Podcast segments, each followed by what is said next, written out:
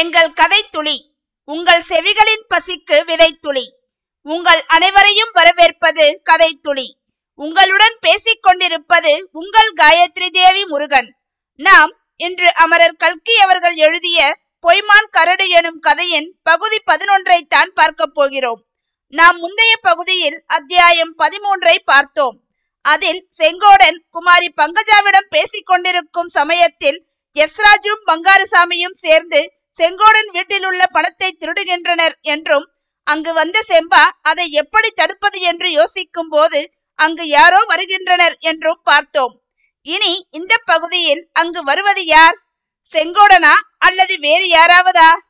அங்கு நடக்க போகும் சுவாரஸ்ய நிகழ்வுகளை எல்லாம் அமரர் கல்கி அவர்களின் எழுத்து நடைக்கு உயிர் கொடுத்து கதைக்குள் வாழ்வோமா? வாருங்கள்.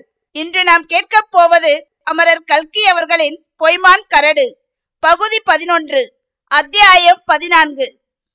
செங்கோடன் முதலில் கொஞ்ச நேரம் உடல் தெறிக்க ஓடினான். பிறகு அவனுக்கே எதற்காக இப்படி ஓடுகிறோம், என்ன பைத்தியக்காரத்தனம் என்று தோன்றியது. ஓட்டம் நடையாக மாறியது.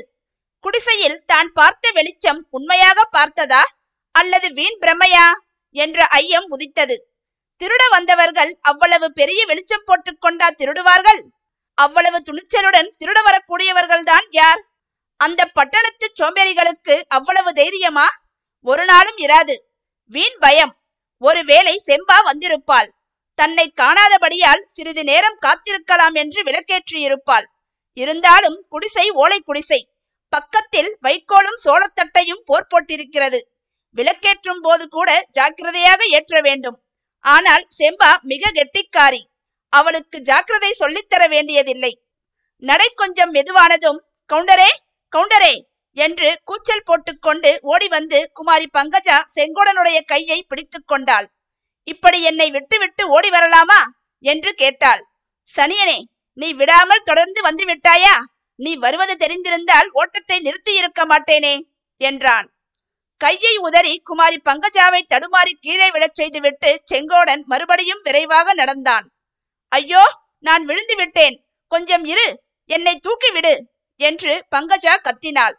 செங்கோடன் அவளை திரும்பியே பார்க்காமல் நடந்தான். குடிசைக்கு சுமார் நூறு கஜ தூரத்தில் வந்தபோது சோழ கொள்ளையில் ஏதோ வெள்ளையாய் விழுந்து கிடப்பது அவன் கண்ணில் பட்டது. ஒரு தீனமான பரிதாபமான இதயத்தை பிளக்கும் துன்ப ஒளியும் கேட்டது. அது என்னவென்று பார்க்காமல் செங்கோடனால் மேலே போக முடியவில்லை. அருகில் போய் பார்த்தான். அது ஒரு நாய். அது சாகும் தருவாயில் கிடந்தது. அதன் வயிற்றிலிருந்து ரத்தம் சிந்திக் கொண்டிருந்தது. ஐயோ, இந்த வாயில்லா பிராணி இங்கே எப்படி வந்தது? எந்த மகாபாவி இதை வயிற்றில் குத்தி கொன்றான்? ஆஹா, அந்த போலீஸ்காரருடைய உயர்ந்த ஜாதி நாய் அல்லவா இது? இங்கே எப்படி வந்தது? யார் இதை குத்தி இருப்பார்கள்? நாயை பார்த்ததனால் செங்கோடனுடைய மனத்தில் திகில் அதிகமாயிற்று.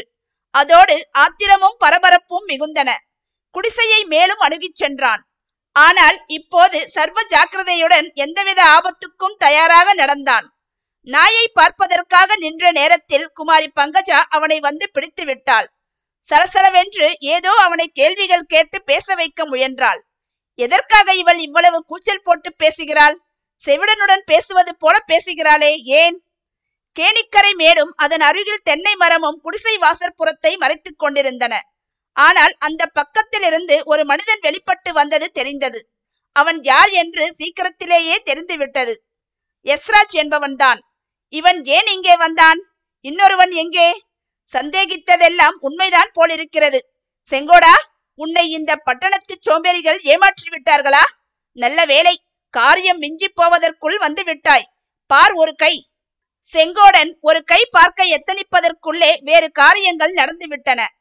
எஸ்ராஜ், எஸ்ராஜ், இந்த கவுண்டன் என் கன்னத்தில் அரைந்தான்.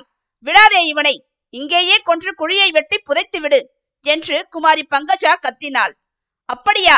உன்னையா இந்த பட்டிக்காட்டான் தொட்டு அடித்தான்? அவ்வளவுக்கு ஆகிவிட்டதா? இதோ பார், ஒரு பாடம் சொல்லிக் கொடுக்கிறேன் என்று எஸ்ராஜ் கர்ஜித்துக் கொண்டே செங்கோடனுடைய மார்பில் ஒரு குத்து விட்டான். அவ்வளவுதான். செங்கோடனுடைய உள்ளத்தில் குமுறிக்கொண்டிருந்த எரிமலை பொங்கியது. எஸ்ராஜின் மார்பிலும் தலையிலும் முதுகிலும் மோவாய் கட்டையிலும் கண்ட கண்ட இடங்களிலெல்லாம் செங்கோடனுடைய இரும்பு கைகள் சராமாரியாக அடிகளையும் குத்துக்களையும் பொழிந்தன. ஐயோ அப்பா, போதும், வேண்டாம், என்னும் யஸ்ராஜின் அபய குரல்கள் செவிடன் காதில் ஊதின சங்காகவே முடிந்தன. இவர்கள் இருவரும் இவ்விதம் முஷ்டி யுத்தம் செய்து கொண்டிருக்கையில் குமாரி பங்கஜா குடிசையை நோக்கி சென்றாள். கேணிக்கரையில் ஏறி அப்பாலும் இறங்கிவிட்டாள். அச்சமயம் குடிசைக்குள்ளே இருந்து ஐயோ ஓ என்ற ஒரு நீடித்த பரிதாப ஓலம் கேட்பவர்களின் உடம்பின் ரத்தத்தை சுண்டச் செய்யும் பயங்கரத்துடன் எழுந்தது. அதே குரல் ஒரு கணம் நின்று மறுபடியும் ஆ செத்தேன் என்று அலறியது. பிறகு ஒரு நீண்ட முக்கல், விம்மல், அப்புறம் நிசப்தம், சகிக்க முடியாத நிசப்தம். முதல் ஓலத்திலேயே யஸ்ராஜும் செங்கோடனும் சண்டையை நிறுத்திவிட்டார்கள். மறு ஓலத்திற்கு பிறகு இருவரும் குடிசையை நோக்கி ஓடினார்கள். அவர்களுக்கு எதிர்ப்புறமாக வந்த குமாரி பங்கஜா கேணிமேட்டில் செங்கோடன் மேல் முட்டிக்கொண்டாள். பங்கஜா, என்ன என்ன என்று நடுங்கிய குரலில் யஸ்ராஜ் கேட்டான். தெரியவில்லையே, ஐயோ தெரியவில்லையே என்றாள் பங்கஜா. சத்தம் குடிசைக்குள்ளிருந்தா? ஆமாம்.